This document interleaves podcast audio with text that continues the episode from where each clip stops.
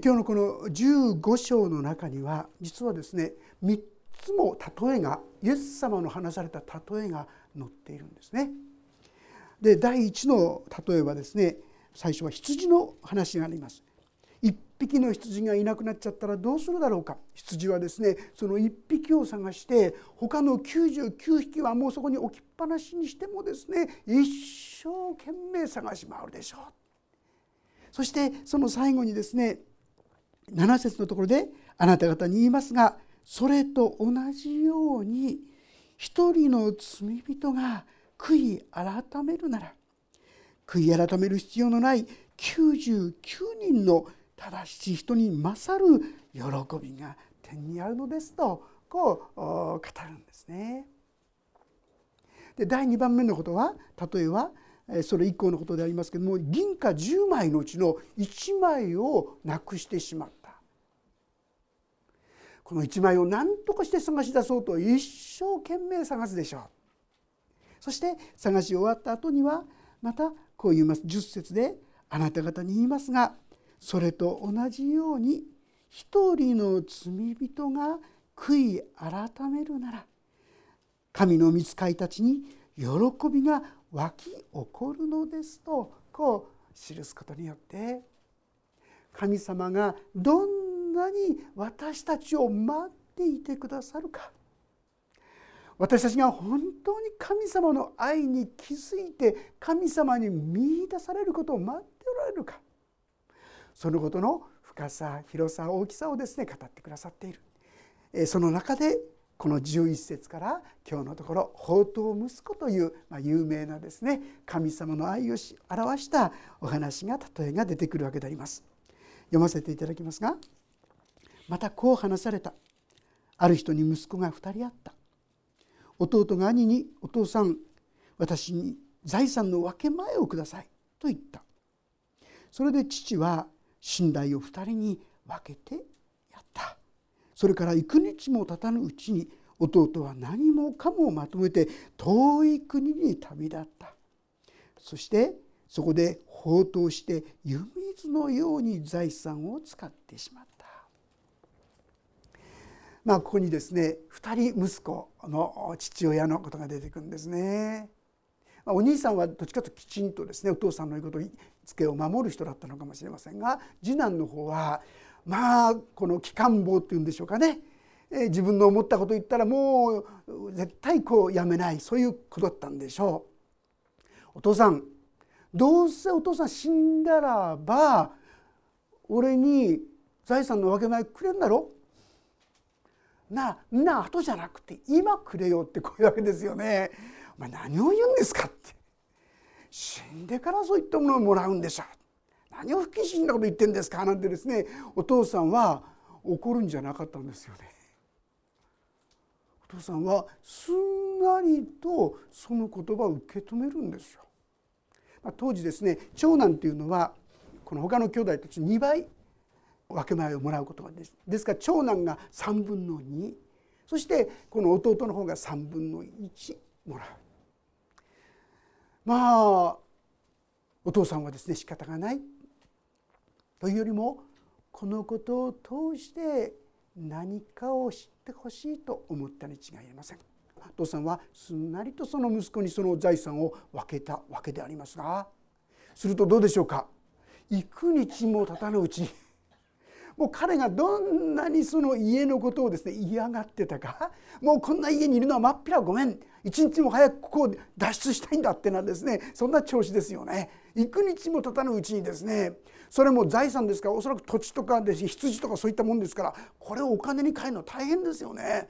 でもそれをですねあっという間にしてとにかくこの家を早く出るんだってわけで出てってしまうさあ親としては何とも悲しい何ともですね情けないそういう行動をとる息子であったわけですよね。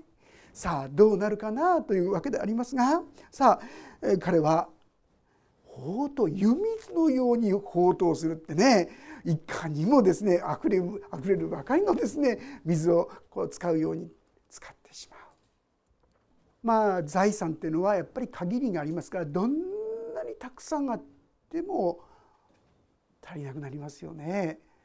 プロ野球選手あの清原選手ですかあの人が生涯かけてですねあのもらったお金はいわゆるコマーシャルとかそういうのは全然入れないで野球からだけで約60億って言われてますよね。60億もあったらもう一生安泰じゃないのってね。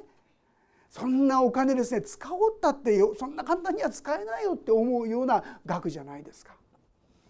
でも現実に今彼の通帳には9,000円だったでしょうか？何千円だったでしょうか？それしかもうないんだそうですね。全然もうすっかんぴんですよね。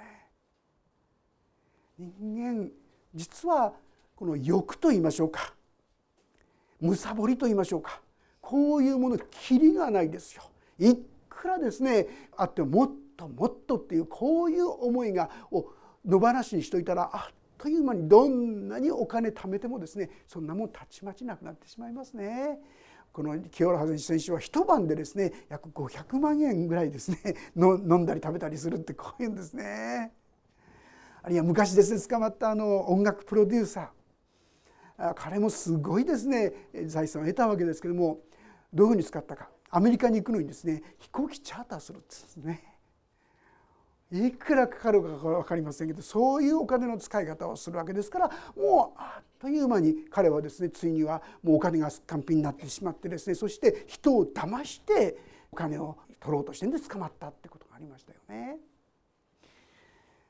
この弟もですねどっちかというとそういう、まあ、いくらあったか分かりませんどれぐらい使えたのか分かりませんがあっという間にその持っていた財産なんかもなくなってしまったと思うんですね。するとどうでしょうか。14節。何もかも使い果たした後でその国に大飢饉が起こり彼は食べるものにも困り果てた。こう泣きっ面に蜂って言いますけどね。もう自分の方お金がなくなってきたと思ったらそれだけじゃなくてなんとそのうちはなんと飢饉がやってくるんですよ。あら困ったなこういうことって重なるんだよなってよくあることですよね。そうしたら食べるにも食べるものにも困ってきた。お金がある時はね「なんとかさんあんたず景気がいいねちょっとちょっと俺にも持ってくんだあいやいやどうぞどうぞ飲んで食べて自由にやってくれなんてですね 気前のこといいこと言ってますから人々はどんどん言ってくんですよね。もういつもいつも彼人気でですね。ところがどうでしょうか。一旦それが止まってしまうと「あごめんちょっと今日用があってね。いやいやちょっとねもっと大事なことがあるんだよ」なんだかんだ言ってですね彼を避けるようになってもう仕事もないしお金もないし食べるものもないしどうしようもない状況に陥ります。15節それでその国のある人のもとに身を寄せたところその人は彼を畑にやって豚の世話をさせたまあおそらく彼にちょっと恩を着せると言いましょうかたくさんのことをどっちかというとあげた人だからこの人なら自分のことをですねかくまってくれるかなと思ったんだけどもでも現実にやったことは畑に連れてって一人寂しいところで豚の世話豚の世話っていうのはですね実はただの豚の世話じゃないユダヤ人にとっては豚っていうのは汚れた動物って彼らは考えていた。その豚の世話をするっていうのは最低の仕事をするように仕向けられたまあ虐げられたってことですよ。ちっともああ確かに前お世話になったからなんてそんなものはなかった。まさしく金の切れ目が縁の切れ目という関係でしかなかったこういうことですね。そして彼は困り果てて実はこの時皆さん私にとって危機は好機なんですよ。どうしようもない状況に陥った時に彼はふと自分自身のことを考え始めたわけであります。16節彼は豚の食べる稲の豆で腹を満たしたいほどであったが誰一人彼に与えようとはしなかったしかし我に帰った時彼はこう言った父のところにはパンの有り余っている雇い人が大勢いるではないか。それなのに私はここで飢え死にしそうだ。もう豚の世話だけでですねな俺のプライドが傷つくなんてそんなもんじゃない。もうその食べ物さえ豚の餌さえ欲しいほどにもうひもじいですね。辛い辛いところを通ったその時に彼は思い出したんですね。俺は嫌だ嫌だってあの家を出てでさえすればもう素晴らしい自由が素晴らしいことが待ってるんだ。そう思って出てきたわけ。実際出てきた当初はですね「おお楽しいね。街ってのはこんなに楽しいことがいっぱいあるんだね」って。そして彼は喜び楽しんだんですがそれもあっという間ですよね。もう今の自分は何にもない。そして彼が言うように18節立って父のところに行ってこう言おう。お父さん私は天に対して罪を犯しまたあなたの前に罪を犯しました。もう私はあなたの子と呼ばれる資格はありません。雇い人の一人にしてください。今更父のもとに帰ろう。立ってそれはあいきませんよね。だってもうすでに信頼財産を分けてしまってもらってるんですから変えるわけにはいかない。でもこのまま自分が飢え死にするよりはいいんじゃないか。あの父の家には雇い人さえ食べるのにひもじいものなんか誰もいなかった。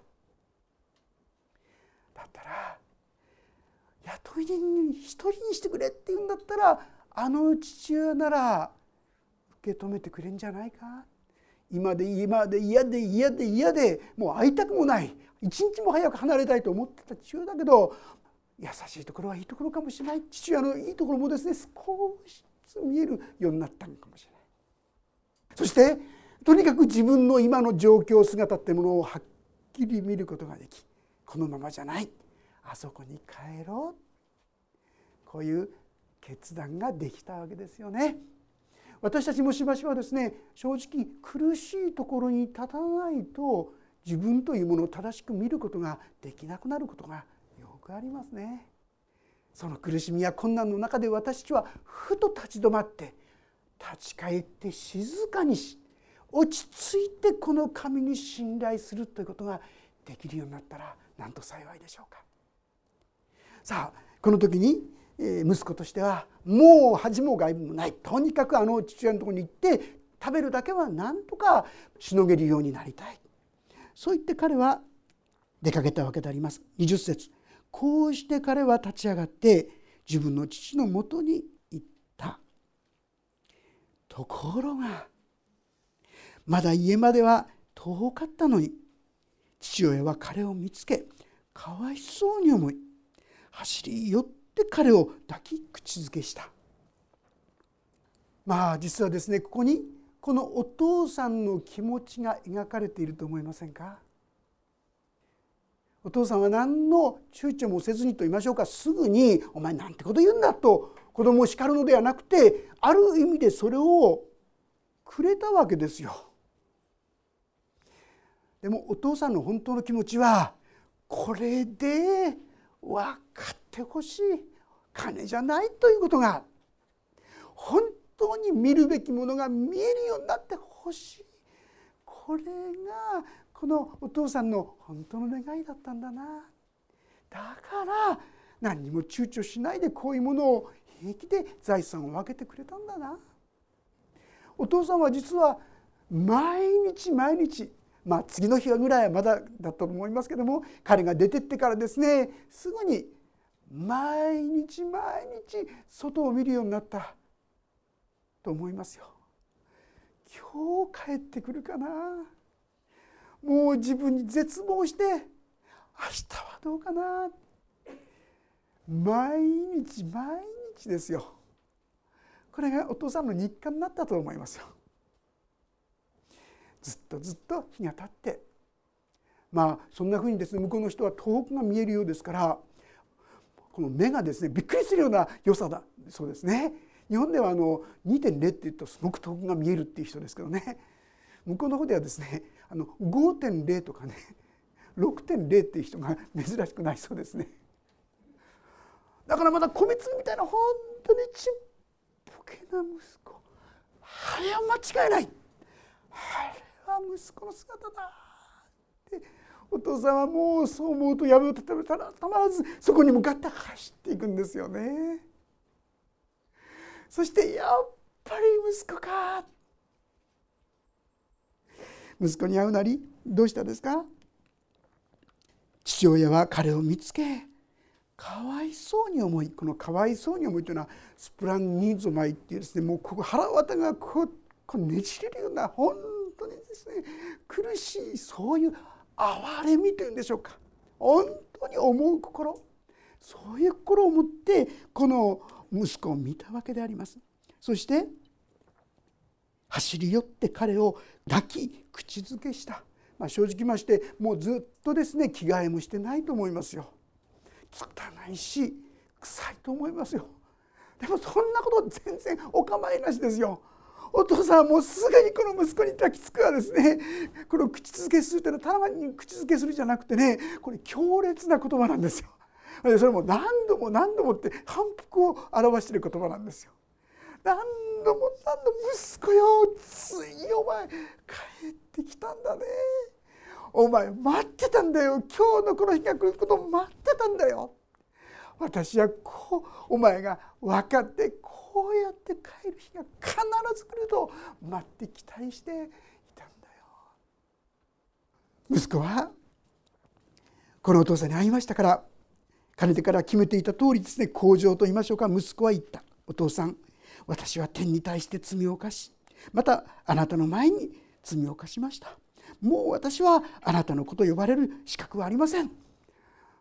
本当はどうか私を雇う人に雇ってもらえないでしょうかって頼むつもりだったんだと思うんですけどもお父さんはもうそんなことは聞いちゃいないんですよ。そうじゃなくてすぐにですね22節ところが父親はしもべたちに言った。急いで一番良い着物を持ってきてこの子に着させなさい。それから手に指輪をはめさせ足に靴を履かせなさい。そして肥えた子牛を引いてきてはほふりなさい食べて祝おうではないかこの息子は死んでいたのが生き返りいなくなっていたのが見つかったのだからというですねもうほとばしるようなお父さんのその言葉がそこに出てくるんですよ。皆さんこれは何を表しているか分かりますよね？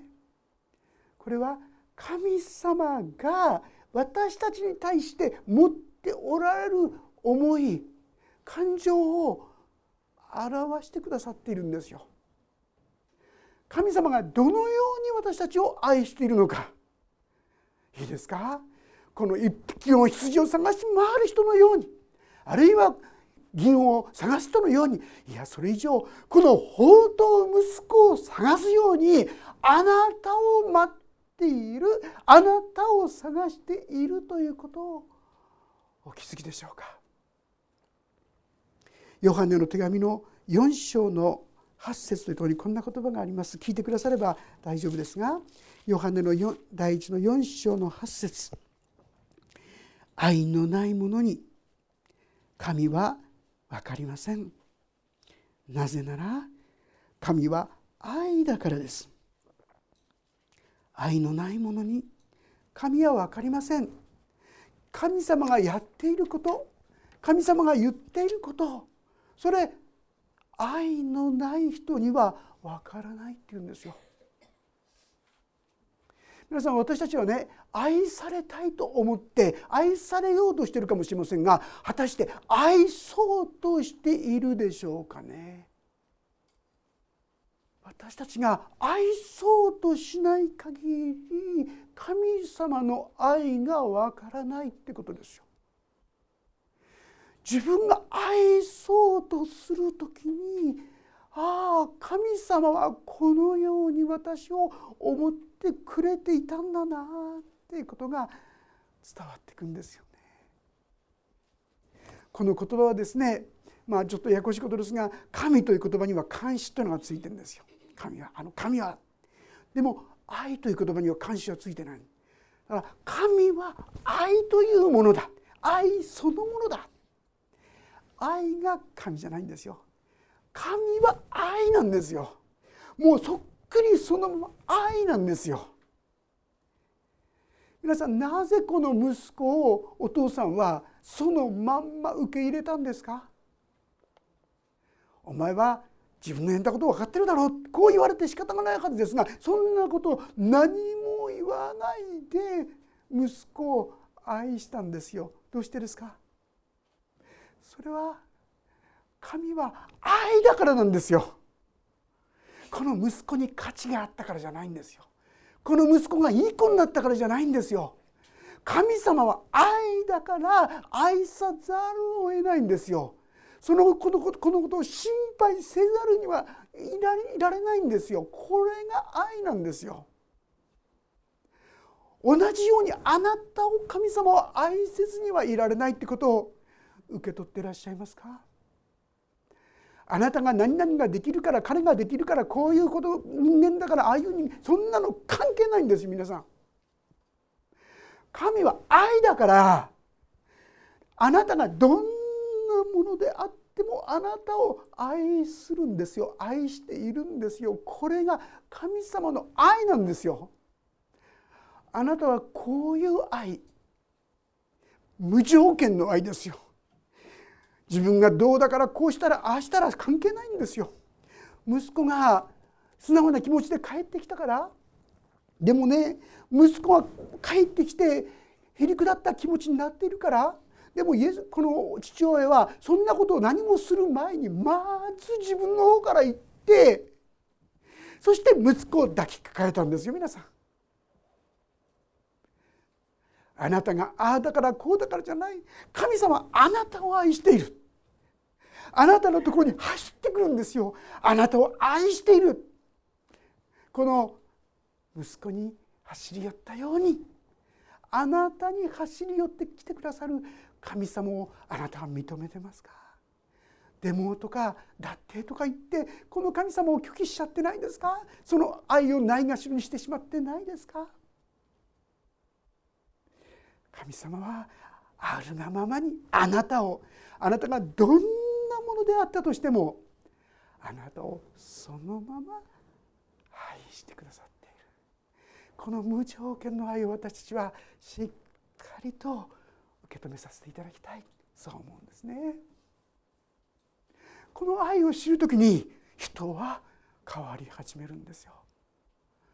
この愛を体験する時に人間が生まれ変わりというものを経験し始めるんですよ。同じこのルカの福音書の19章というところにザーカイという人の話が出てきます。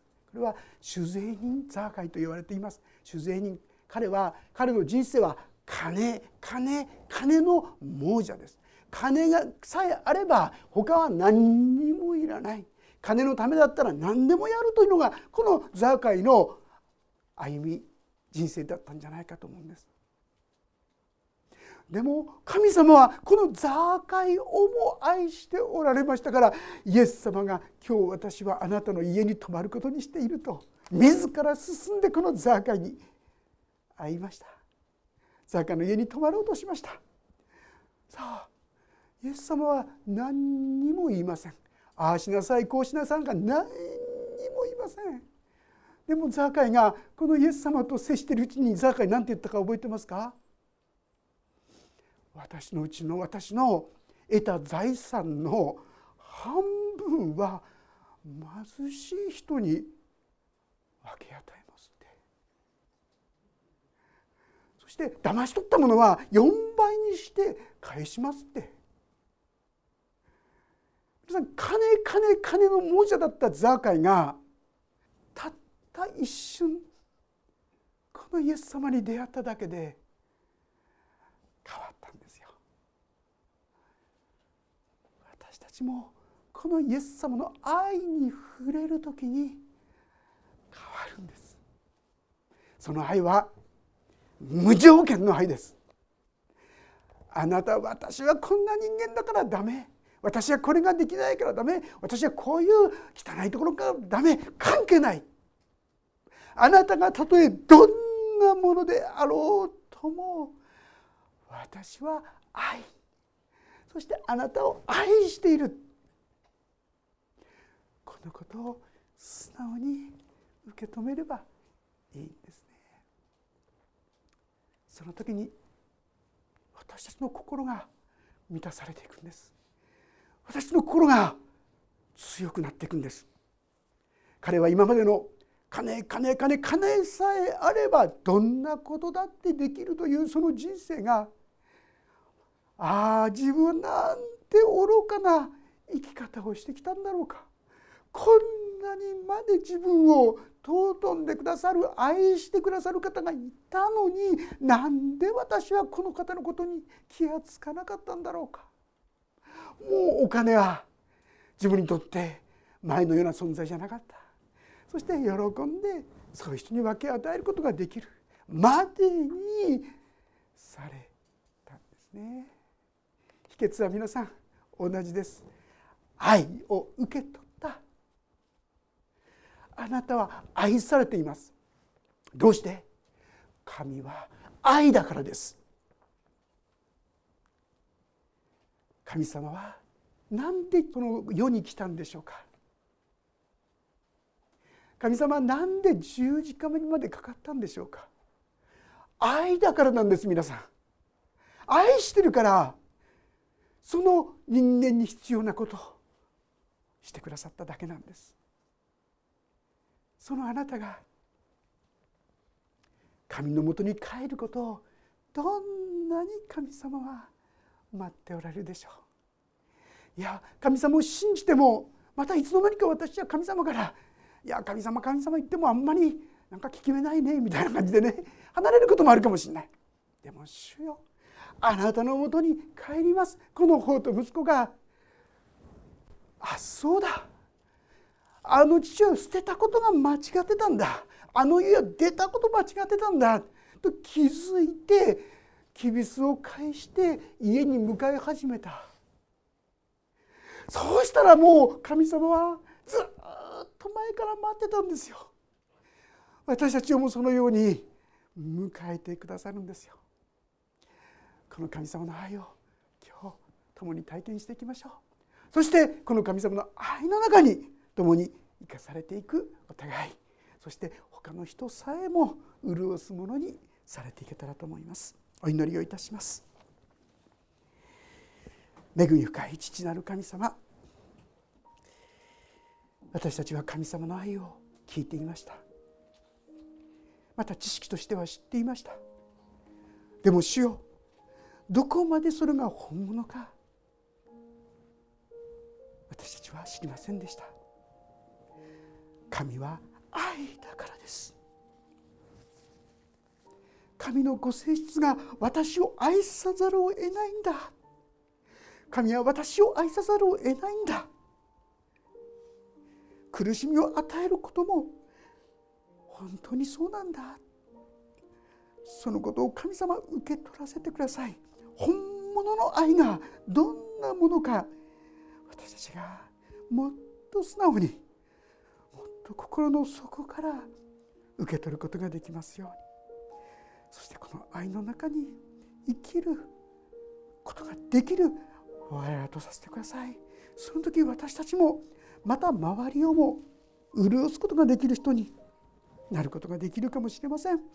神様あなたの愛をどうか今お一人お一人が心を開いてこの方をこの方の愛を受け取らせてください。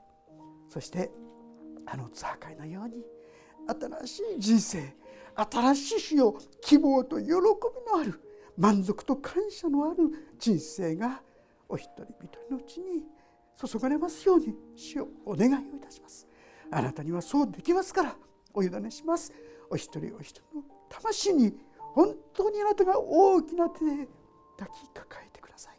そして一人一人が神様あなたに対して心を開いてこんな私をも愛してくださるのですねと受け取ることができるようにお導きください。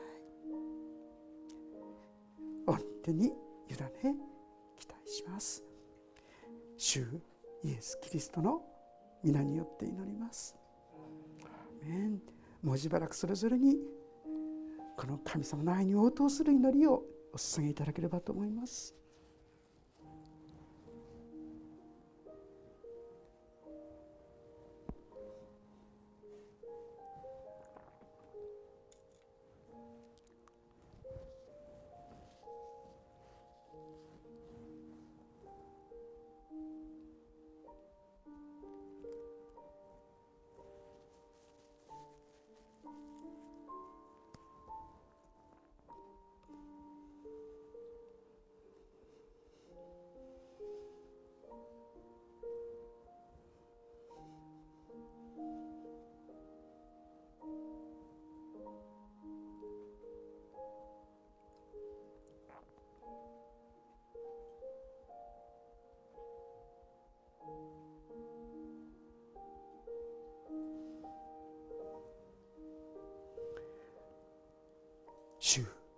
イエス・キリストの皆によって祈ります。